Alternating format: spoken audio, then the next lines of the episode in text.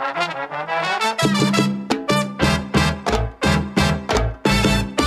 me tell you what you're listening to. Welcome to Father Simon Says on Relevant Radio with Father Richard Simon. I'm here to answer your questions. Have a question?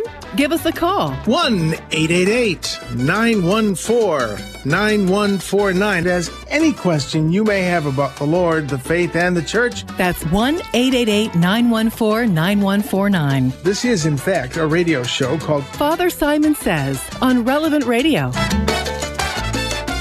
Well, you know, I'm always telling you that parables are funny and they're jokes and all that. This one isn't a joke. This is a really sad one, and it's a true one. But I think most of them are still pretty funny, but not today. So let's pray in the name of the Father, the Son, and the Holy Spirit. Come, Holy Spirit, fill the hearts of your faithful, enkindle in them the fire of your love. Send forth your Spirit, they shall be created, and you shall renew the face of the earth. Lord, you taught the hearts of the faithful by the light of the Holy Spirit. Grant us by that same Spirit to have right judgment in all things, and evermore to rejoice in his comfort through Christ our Lord. Hail Mary, full of grace, the Lord is with thee. Blessed art thou amongst women, and blessed is the fruit of thy womb, Jesus. Holy Mary, Mother of God, pray for us sinners now and at the hour of our death. Amen. Saint Michael the Archangel, defend us in battle, be our protection against the wickedness and snares of the devil. May God rebuke him, we humbly pray. And do thou, O Prince of the heavenly host, by the power of God, cast into hell Satan and all the evil spirits who prowl about the world seeking the ruin of souls. Amen. In the name of the Father, the Son, and the Holy Spirit. Well, all right, let's go to the big book on the coffee table.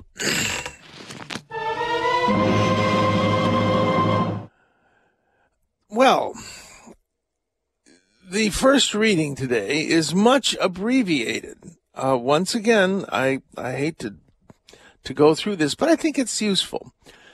You can find the reading of the day easily by going to the USCCB site. That's the United States Conference of Catholic Bishops.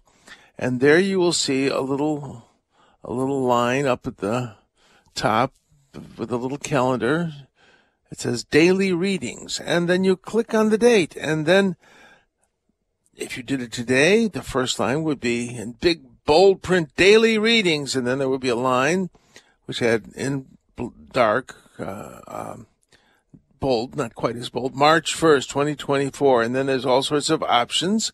But then just scroll down and in big print Friday of the second week of Lent. Now, this is very interesting or very useful for people who are lectors in church. You will see lectionary colon 234. That's, that's where read it, find it. Not on page 2, 234, but in reading 234, the set of readings number 234 not the page number, it's the reading number. And you can go right to it. Well, beneath that, beneath that, you see reading one, and then you see a line, a dotted line, I think it is. Old eyes, let me put on glasses and make sure. It's not dotted, never mind. But you'll see a line right beneath it that isn't at all bold. And over on the right side, you will see something that looks like a, a chemical formula capital G, small n, 37 colon 3 dash 4, comma, yes, you're getting credit for the class. Uh, 3 dash 4, 12, comma, 12. That's the citation. When you see a comma, when you see a dash, it's verse 3 to 4. And then the next section, 12 to 13a. That's verse 12 and 13, the first half of verse. Then comma 17b bingo dash 28 that's those verses and then a the first half. But what we're interested in here are the commas. They mean that they have skipped a number of verses for the sake of brevity usually.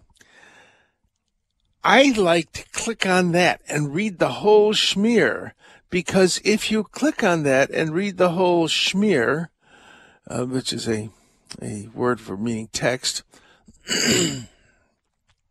you will find out that Joseph, the uh, most beloved son of his father uh, Israel,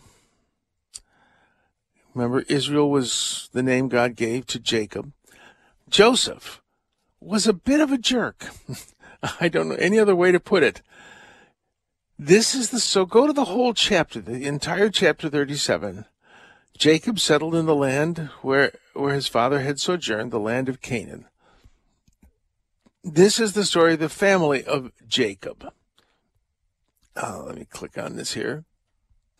Um, this is a wonderful story, just a, a, a great story, and it's worth reading in its entirety. When Joseph was 17 years old, he was tending flocks with his brothers. He was an assistant to the sons of his father's wives, Bilhah and Zilpah. So, we've left out the fact that, yes, Jacob slash Israel had 12 sons by four women. Uh, so Joseph brought their father bad reports about them. Israel loved Joseph. So he's, he's, he's ratting out his, his half brothers who have good reason not to like him anyway. Israel loved Joseph best of all his sons. Another strike for Joseph. He was the child of his old age. Uh, he made him a long ornamented tunic. We will talk about the long ornamented tunic in the word of the day. When his brothers saw that their father loved him best of all his brothers, they hated him so much they would not say a kind word to him. Well, you know, what you read in the chapter, you're going to sympathize with the brothers. Once Joseph had a dream, and when he told his brothers, they hated him even more. That's not in today's reading. He said, Listen to the dream I had. there we were, binding sheaves in the field. My sheaf rose to an upright position, and your sheaves formed a ring about my sheaf and bowed down to it. Well, there's a series of these dreams. The sun and moon and stars are bowing down to me. Excuse me. Um, he told this to his father and his brothers. His father reproved him. Uh, his brothers were furious at him. So one day, when his brothers had gone out to pasture uh, the flocks, I need to find the cough button here. Excuse me. I'm fine. Well, long story short, the brothers get together and decide, let's kill him. I mean, he's making us crazy. And one of them realized uh, that that um, uh, one of the brothers realizes we can't kill him. Um, this is Reuben. So Reuben says, "Don't his blood. Let's throw him into this cistern over there in the wilderness. There's a cistern, you know, is kind of a a, a, a water storage uh, chamber dug into a rock, uh, and it's frequently plastered with uh, with non-porous plaster." And and that's you know when it rains in the desert that's how you collect the water and that's what you drink and give to the flocks. Um, so do not shed blood. Throw him into the cistern in the wilderness but don't lay a hand on him. He was going to come back later and save him and restore him to his father. So joseph uh, came to his brothers. They took off his tunic and uh, uh, they threw him into the cistern and um, they they sat down for lunch so looking up, they saw a caravan of Ishmaelites. These are that would imply they were descendants of Ishmael, relatives of of uh, these people. I, am not sure that these Ishmaelites. Uh, what I'm not sure of, I won't go into. So uh, their camels were laden with gum, balm, and resin. Gum, balm, resin. These are just products of trees that are useful. Uh, oh, so not like Trident or something. No, no. Then was that live voice in my head? He said, yes. "Not like try." No, this was not gum to chew. Actually, they did chew it sometimes. There were there were tree saps that were chewed. I, I, I doesn't sound good to me. Well, these are useful tree products, and uh, some of them were, you know, used essentially incense, which the Egyptians used like crazy. So. Um, Judah said to his brothers, This is Judah, the ancestor of the Jews. What is, to, you know, the tribe of Judah. What is to be gained by killing our brother and concealing his blood? Come, let us sell him to the Ishmaelites. So he sells them into slavery. After all, he's our brother, our own flesh. In other words, they weren't going to kill him. They weren't going to abandon him to die of hunger and thirst. They were going to sell him. How humane of them. Uh, so the Midianite traders passed by. They pulled Joseph um, so the Midianite and the Ishmaelite seem to be the same people. Midian was uh, uh, uh, a desert people, either in the Sinai or in uh, the northwestern desert of Saudi Arabia. So they passed by, they pulled Joseph out of the cistern, and so they sold Joseph for 20 pieces of silver to the Ishmaelites, not 30, but 20, who took him to Egypt. so that's, that's our story here. And, and, um, what they do is they, they take his coat and, uh, um, we'll see in the story, they take his coat, they kill an animal and dip it in blood and take it back to their father to say, we found his coat. Clearly he's been eaten by a wild animal in the desert. The brothers are murderous thugs and Joseph is a jerk who takes his uh, position as youngest in the family, or second youngest. He had a brother, Benjamin, a younger brother from the same mother. She died in childbirth, uh, but he was the favorite son of his father, and he just thought it was coming to him. Can you see the this this to me this is a marvel because scripture is history. These people are the founders of the nation. They are heroes when we talked about George Washington in, in times past, he was, he never told a lie. His father caught him cutting down a cherry tree and said, Did you cut down my cherry tree? He said, Yes, father, I cannot lie. And of course, George Washington was stalwart. So he was a great man. There's no doubt about it. George Washington is one of the greatest men in history uh, because he refused to make himself dictator or king of America. He just wanted to go back to his farm. But we don't talk about the things about George that might not be as pleasant. Uh, and uh, same thing with Abraham Lincoln. Oh, Abraham Lincoln was, I, I, I think Abraham Lincoln was one of the greatest human beings ever born. But I, I have a great respect for Abraham Lincoln for things other than most people have. He was anything but honest uh, in his individual and personal dealings, he was impeccably honest. But in his politics, he was a shyster lawyer who knew how to get what he wanted. His his law colleague said, in Abraham Lincoln, ambition was a little engine that never quit. And I really believe he was very committed to the destruction of slavery. but he lied about it until he got into a position where he could do something. I said, Well, I don't want to end slavery. He wanted to end slavery from his early youth because he felt he had been treated like a slave by his father. So we don't hear that part of Abraham Lincoln. We don't hear those parts of George Washington. But in the Bible, we hear terrible things about the founders of Israel and terrible things about. Uh, in, uh, there's no polishing it up. There's no varnishing the story, which makes me think this is real history. This is not just a hero worship. This is not just imagined. These are details that are not flattering to the heroes of the nation, and I think that they are very genuine. Well, let's move on to the to the uh, the gospel. And again, if you look at the gospel in in uh, bold print and go over once again, this reading has been abbreviated.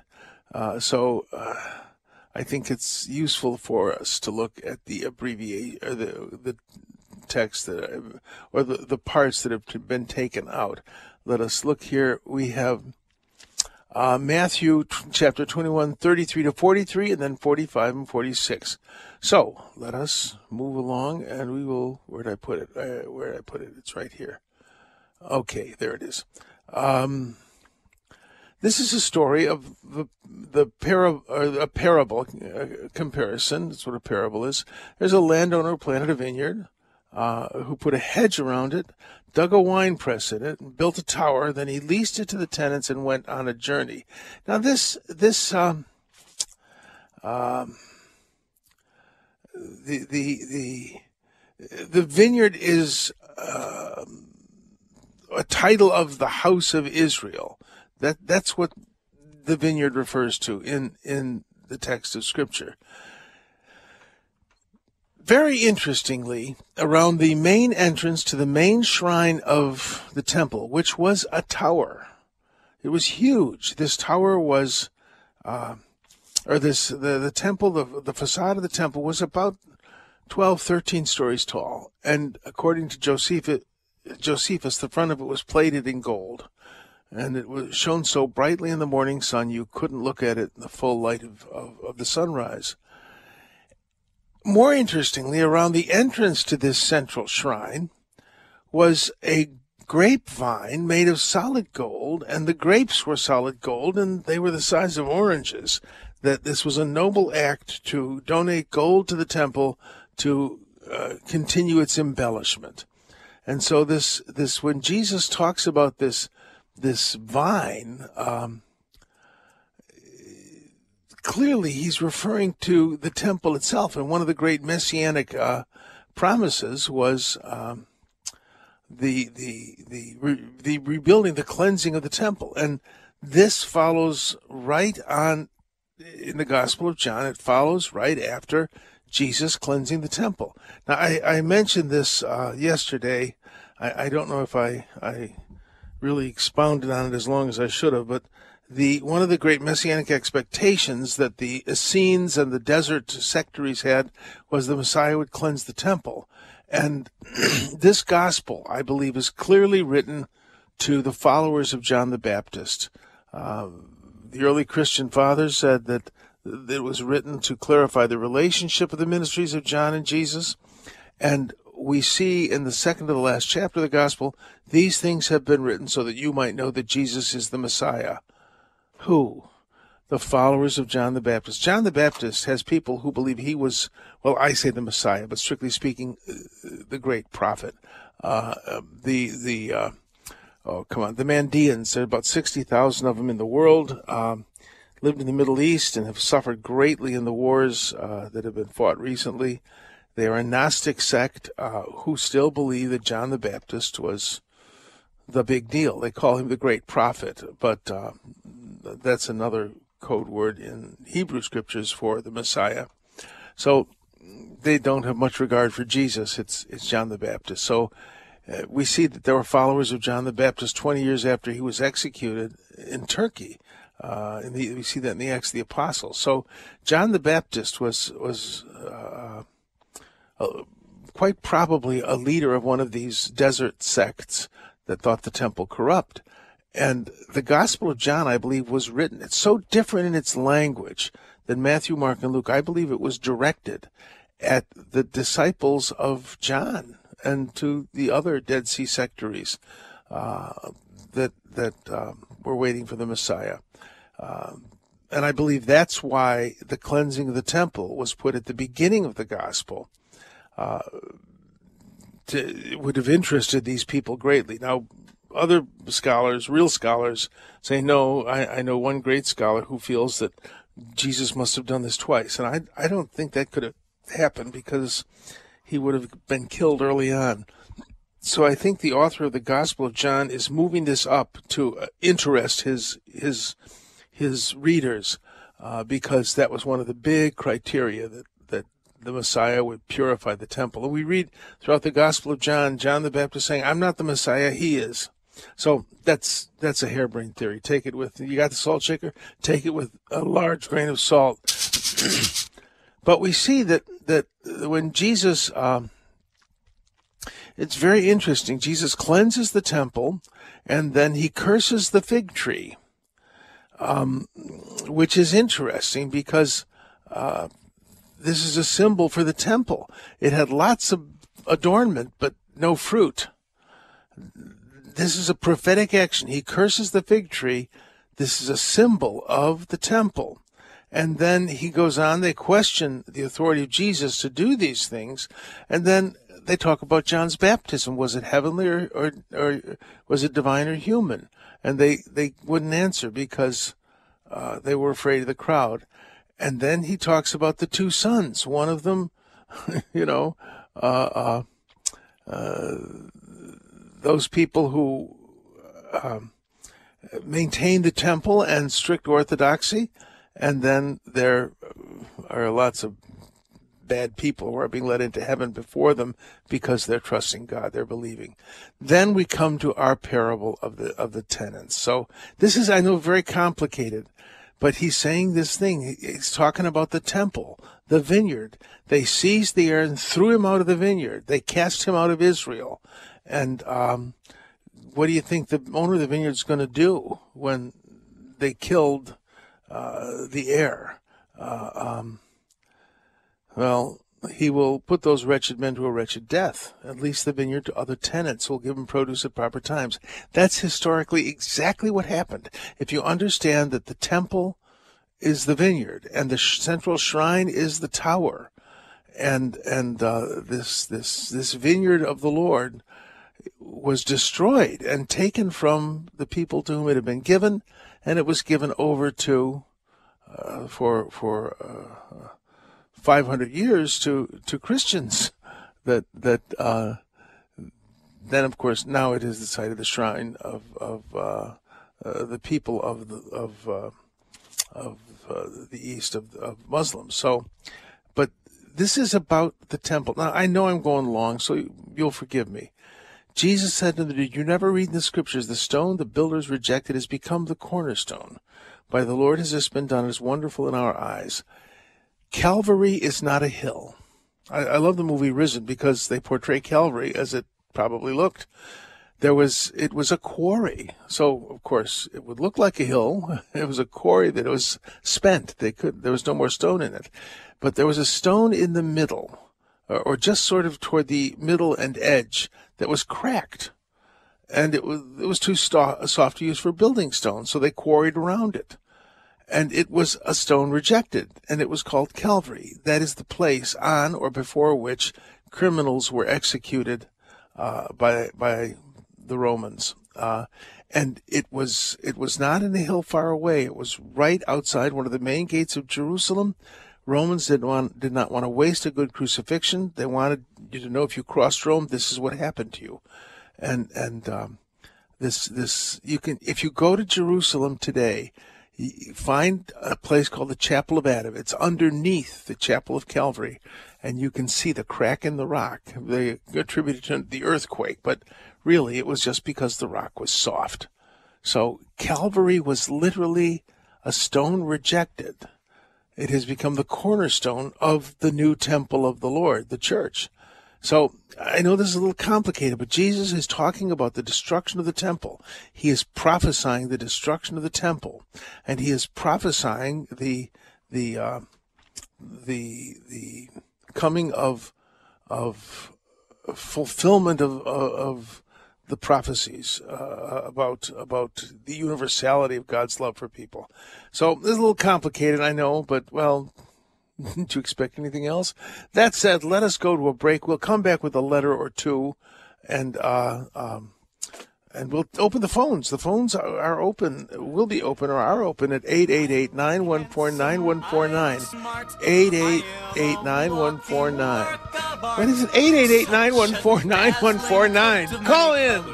How I love my coat of many colors. It was red and yellow and green and brown and scarlet and black. Thanks to network sponsor PushPay. PushPay offers Parish as a platform for tracking donations and sacraments, overseeing schedules, mobile apps to help manage your administrative load, and much more. Info at relevantradio.com slash pushpay. That's relevantradio.com slash pushpay.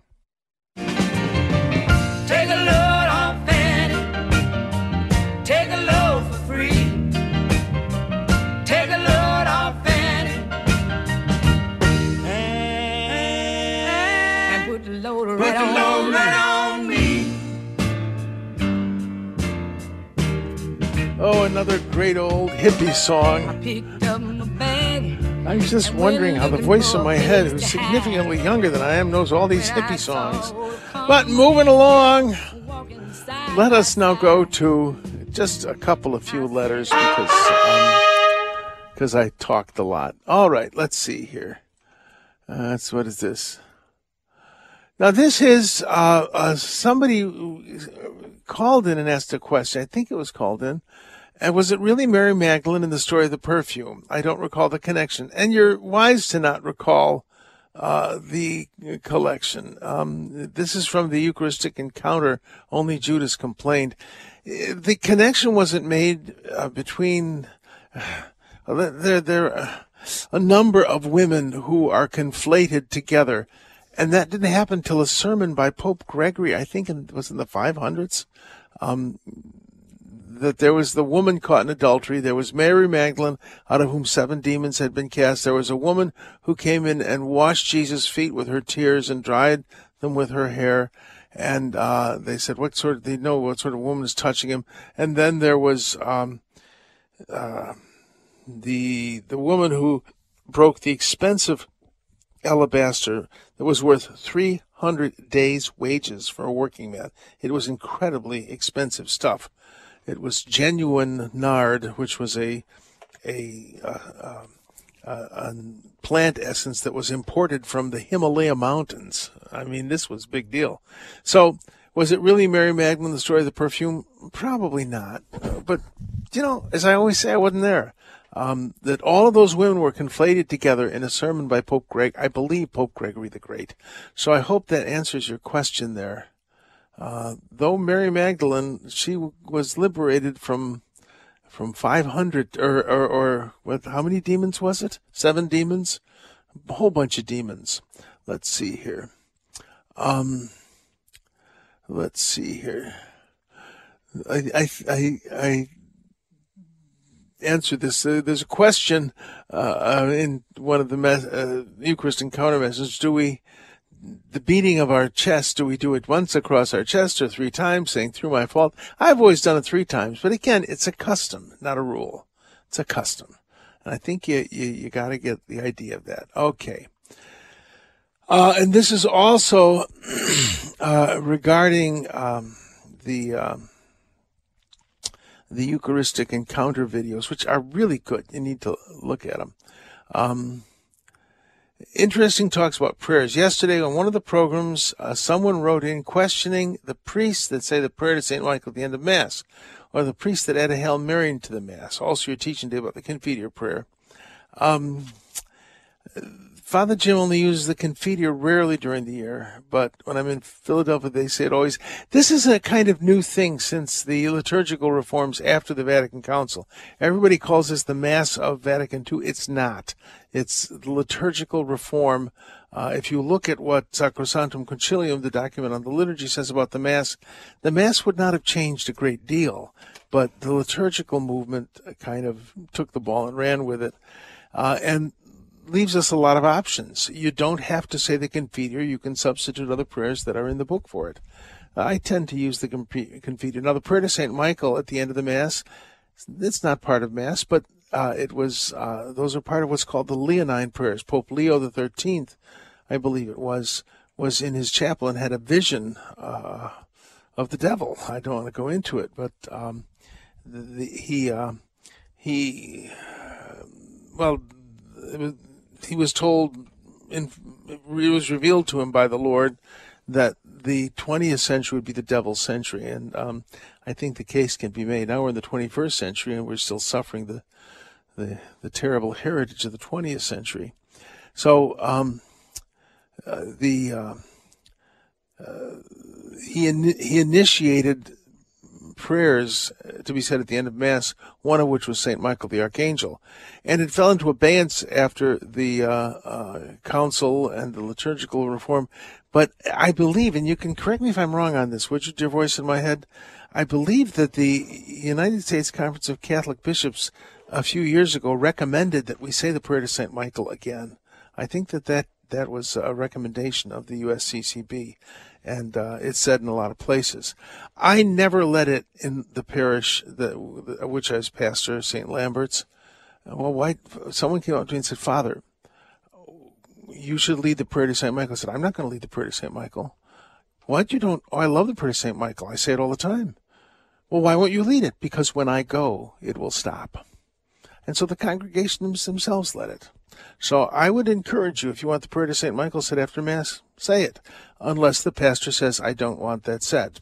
Then, you know, obedience is pleasing to God, but I, I believe it's a powerful prayer and uh, should be said, uh, unless your priest is against it or, you know, always obey your bishop. So, uh, but yeah, I, I, I never led the prayer to St. Michael, and I try to avoid leading it now people think I don't like it, I love it and say it as you know at the beginning of the show, and I say it a few times a day.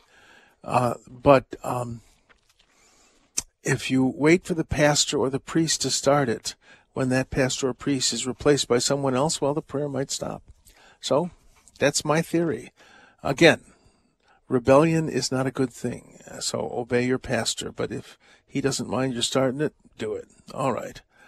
Okay, we're going to take a uh, a break, um, and we'll come back with a word of the day, which is the strange and unedifying word of the day. Uh, but uh, you can call in. The phones are open at 888-914-9149. That's 888-914-9149. And stump the Reverend Know-It-All, a task much easier than you might think. Father Simon says. I was reading a sign over here, Dracula's Legend. All of a sudden I heard, that's the wind. It should get oiled. On Relevant Radio. Join Father Rocky this September for a pilgrimage to Poland and Prague. You'll visit the lands of St. John Paul the Great, St. Faustina, Our Lady of Częstochowa, and the Infant Child of Prague. Seats are limited. Information at relevantradio.com slash Poland. That's relevantradio.com slash Poland. You roll up into a new town, keeping everything at arm's length. Just when you're about to settle down, you go looking for the next best thing. You can head on down that road again, it ain't gonna keep you satisfied. Leaving all the good stuff in the past, always chasing that greener grass. Well, I guess, nice song. Uh, just a, a, little mention that the the I I don't know that the USCCB recommended it. If if they did, I'd like to know. But it's interesting. Uh, Pope John Paul, Saint John Paul, uh, the Great, I think, um, uh, recommended it again and said, though the prayer is no longer recited at the end of Mass, I ask everyone not to forget it and to recite it to obtain help in battle. But interestingly, Pope Francis in September of 2018 asked Catholics everywhere to pray the Rosary and the prayer to Saint, the Leonine prayer to Saint Michael. Um, and so it has made a return. When I was a kid, it was always prayed at Mass. It was mandated.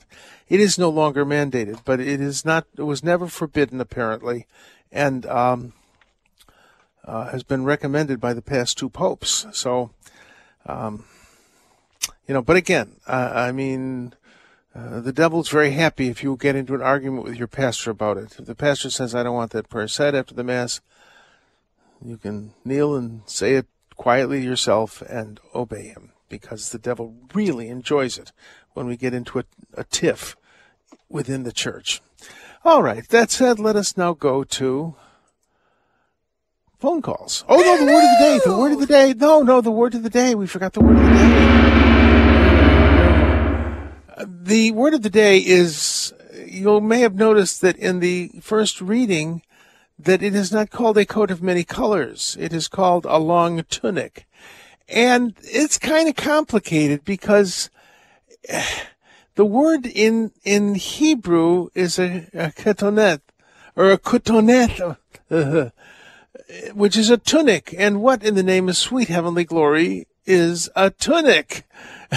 well, a tunic is a loose garment that is often sleeveless, sometimes has sleeves. It goes to the wearer's knees, worn in ancient Greece and Rome, and it may be gathered with a belt. That's a tunic. It's a loose kind of overshirt, like a sort of caftan or poncho. It it it uh, it, it usually goes down to the wearer's knees, but this one, very interestingly, the Hebrew word here is, um, let me find it. Okay, I gotta back up the press there. It's, it's, oh, I've got it, I've got it, I've got, I really do have it.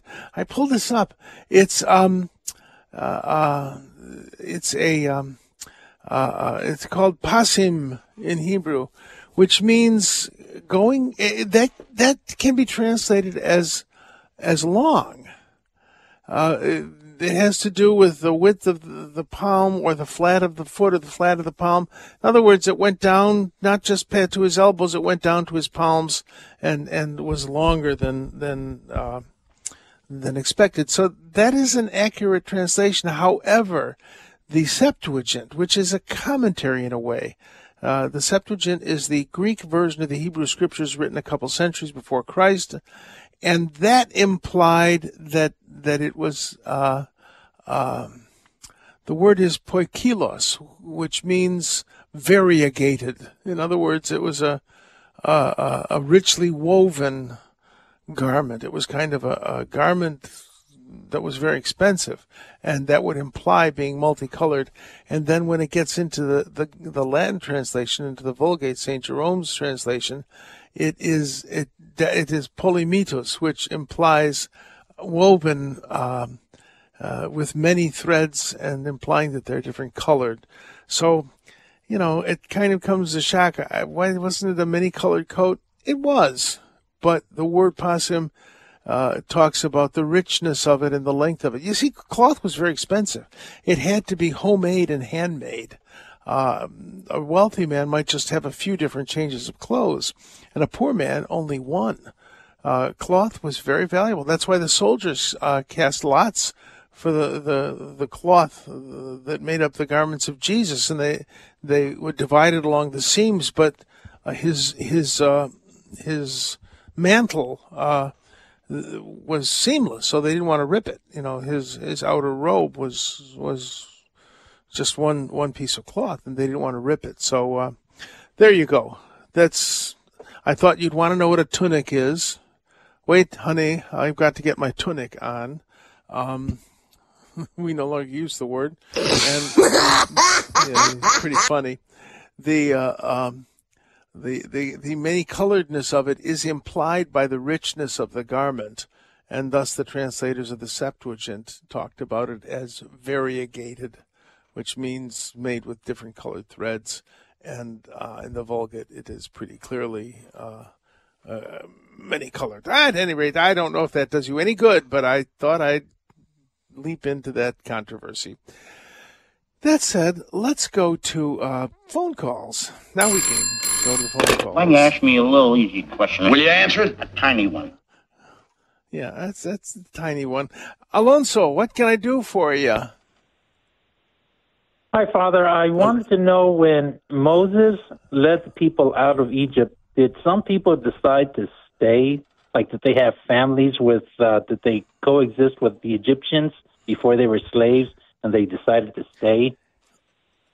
You know, the Bible doesn't mention it at all. Um, they would probably not have had relations, uh, family with Egyptians. They they didn't really coexist. They really were okay. different people. Looking at the historical record, you know, it's very it's very complicated uh, because people said that there was no no uh, um, mention of the Exodus in in in Egyptian historical literature. But that's not true. There was a priest called Manetho, an Egyptian priest a few centuries before Christ, who did talk about a, a leprous people who were cast out of Egypt. Um, uh-huh. And uh, he seems to be describing the Exodus. But that seems, by his description, to have taken a long time. There was initial an initial group, and then there there were people who dribbled out of Egypt after that. So perhaps that's true, but the Bible makes no mention of it, and we have no clear historical mention of it. Uh, right. The Bible presents the Exodus as uh, something that happened over the course of of a little more than 40 years, whereas mm-hmm. Manetho seems to imply it took a long time. It, it, but th- uh-huh. there were there were Canaanite peoples and Semitic peoples who dominated the north of Egypt, and they were uh, they were defeated by the indigenous Egyptians uh, so I doubt that there would have been much intermarriage between the two groups. Um, okay. So I don't know if that answers your okay. question. No, good one. That's, All right. That's a good one, Father. Yeah, I, I love your music. Thank you very much. Yeah, the music is good, even even though the talks are confusing. But uh, yeah, look up Manetho, M A N E T H O, Manetho in the Exodus. Uh, it's it's interesting. Let's go to okay, Suzanne great, from Kentucky. God bless Alonso. Let's go to Suzanne from Kentucky. Hi, Father Simon. Thank you for taking my call. You're I had welcome. a question about Mark 1 25. And it's Okay. talking about St. Joseph taking Mary for his wife. And it says, Mm-hmm. but he engaged in no marital relations with her until she gave birth to the son, whom they Mm-hmm. named Jesus. And then in the footnote, it says, the word, he, the Hebrew word until neither implies nor excludes marital mm-hmm, conduct after Jesus' birth. Yes. And I've always believed that Mary was a virgin from the beginning and still is. And so this do I. casts doubt.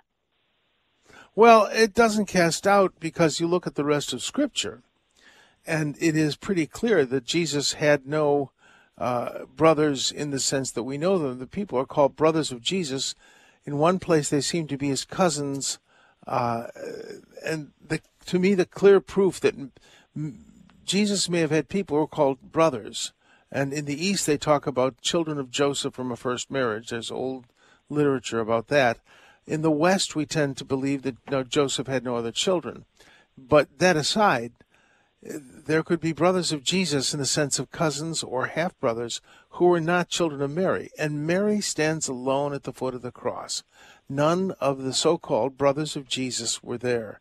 And she spent the rest of her life, the Bible says, with John, the beloved disciple. And if she had had other children, she would have been their legal responsibility. Uh, and there were none there. That implies that our Blessed Mother had no other children, and the, there was there were no other children who took over the the the, the direction of the religion. Now James, one of the James, James the Lesser, who was apparently a relative of Jesus. They many people thought he should run things, but no, he didn't. Peter did. Does that help a little? Oh, it helps a whole lot. Thank you so much. Well, you're welcome. You're welcome. Yeah, and, and that word, in you know, it says uh, about uh, the daughter of Saul, Michal, who married uh, um, David. David had a, an argument with her, and the scripture says she bore no children until she died. Does that imply she had some after? you know that uh, uh, that's it's the same exact word in both Hebrew and in the Greek translation of the scripture. I so. see. Okay. There you go. Thank All you right. so well, much. God bless. All right. God Thank you, and you. I'm honored you listen. All right. Let us go now Bye. to uh, bye bye. Let's go to Rosa. Rosa from Brooklyn. Thank you, Father Simon, for taking my call.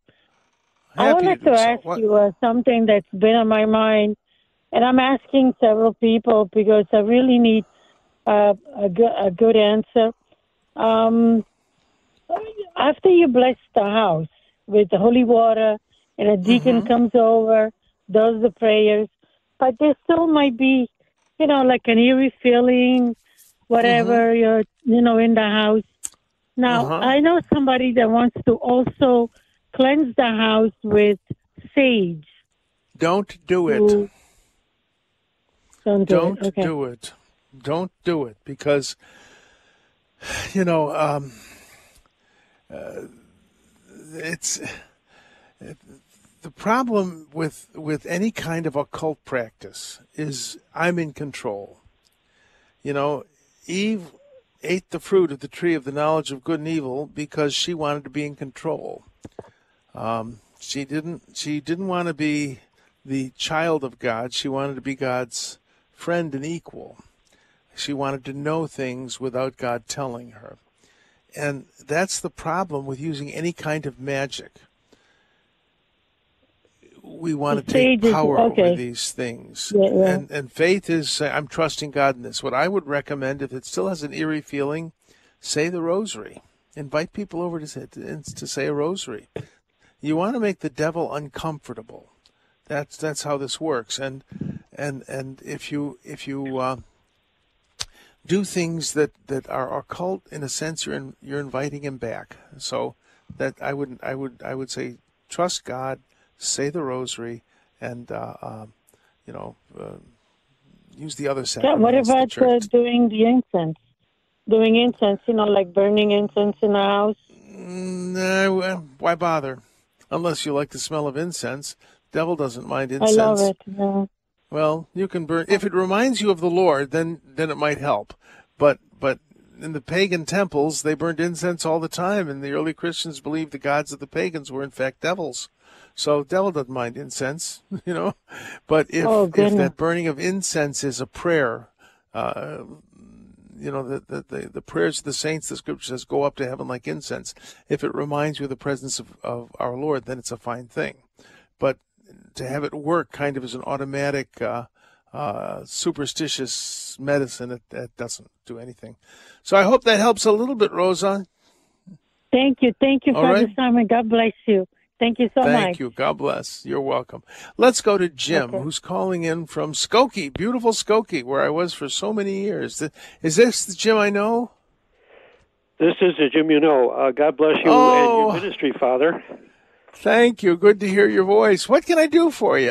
I just want to let you know that the practice that you started of saying uh, of uh, saying the uh, uh, prayer to Saint Michael and the Rosary after Mass still continues to this day. Well, I didn't start it. the parishioners started it and I joined them. So there you go. And that really is true. I don't, I, I'm trying to remember the exact parishioner who said, why don't we say the prayer, St. Michael? I said, because you don't start it. And they said, you're supposed to. I said, no, I'm not. You do it and we'll do, we'll pray it. So, uh, I'm, I'm glad. And I, they threw in the Hail Mary. That's even better. Uh, you know, and those are after the Mass. They're, uh, you know, we're not adding them to the Mass. They're Correct. after the Mass is done. And I think that that's fine.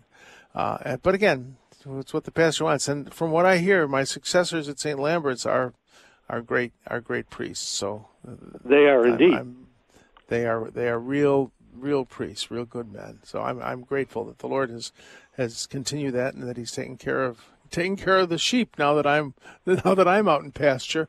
So well, it's good to hear your voice, Jim, and say hello to friends back in at St. Lambert's. All right. Will do. See what you started. Oi, well, God bless. I'm I'm I'm I'm delighted to hear you. Hope Uh, hope God- to see you at some point soon. Who knows? God bless. God, God bless you and your ministry, Father. Thank you. Let's go to Lynn, who's calling in Calling in. from Westchester, New York. Lynn, are you there? Yeah. How you how you doing, Father? Pretty good. What can I do for you? Good. I have a question, Father. I'm, I'm a cradle Catholic, and I was always wondering why they call it Roman Catholic Church when the Romans killed Christ. well, uh, the, the the the reason is because we're affiliated with the Bishop of Rome, and that term didn't come into use until until the Protestant Reformation, because there were people claiming to be well, we're Catholics, but we're not affiliated with Rome, and you know, we said no, we're we're Roman Catholics, and we're affiliated with the Bishop of Rome, and you can't really be a member of a universal church uh, without that affiliation. We believe. Um, so um, that's why we call ourselves Roman Catholics, to say that we really are members of a, a universal church that respects the, the, the, the role that Jesus gave to St. Peter and his successors. That's why we call ourselves Roman Catholics. We haven't always, just for the past 500 years, so it's kind of recent. Okay. Thanks, That Father. help? And one more. Can I? Yes, it does. Thank sure. you, ask another. Ask one more another. You got- question. sure. Okay.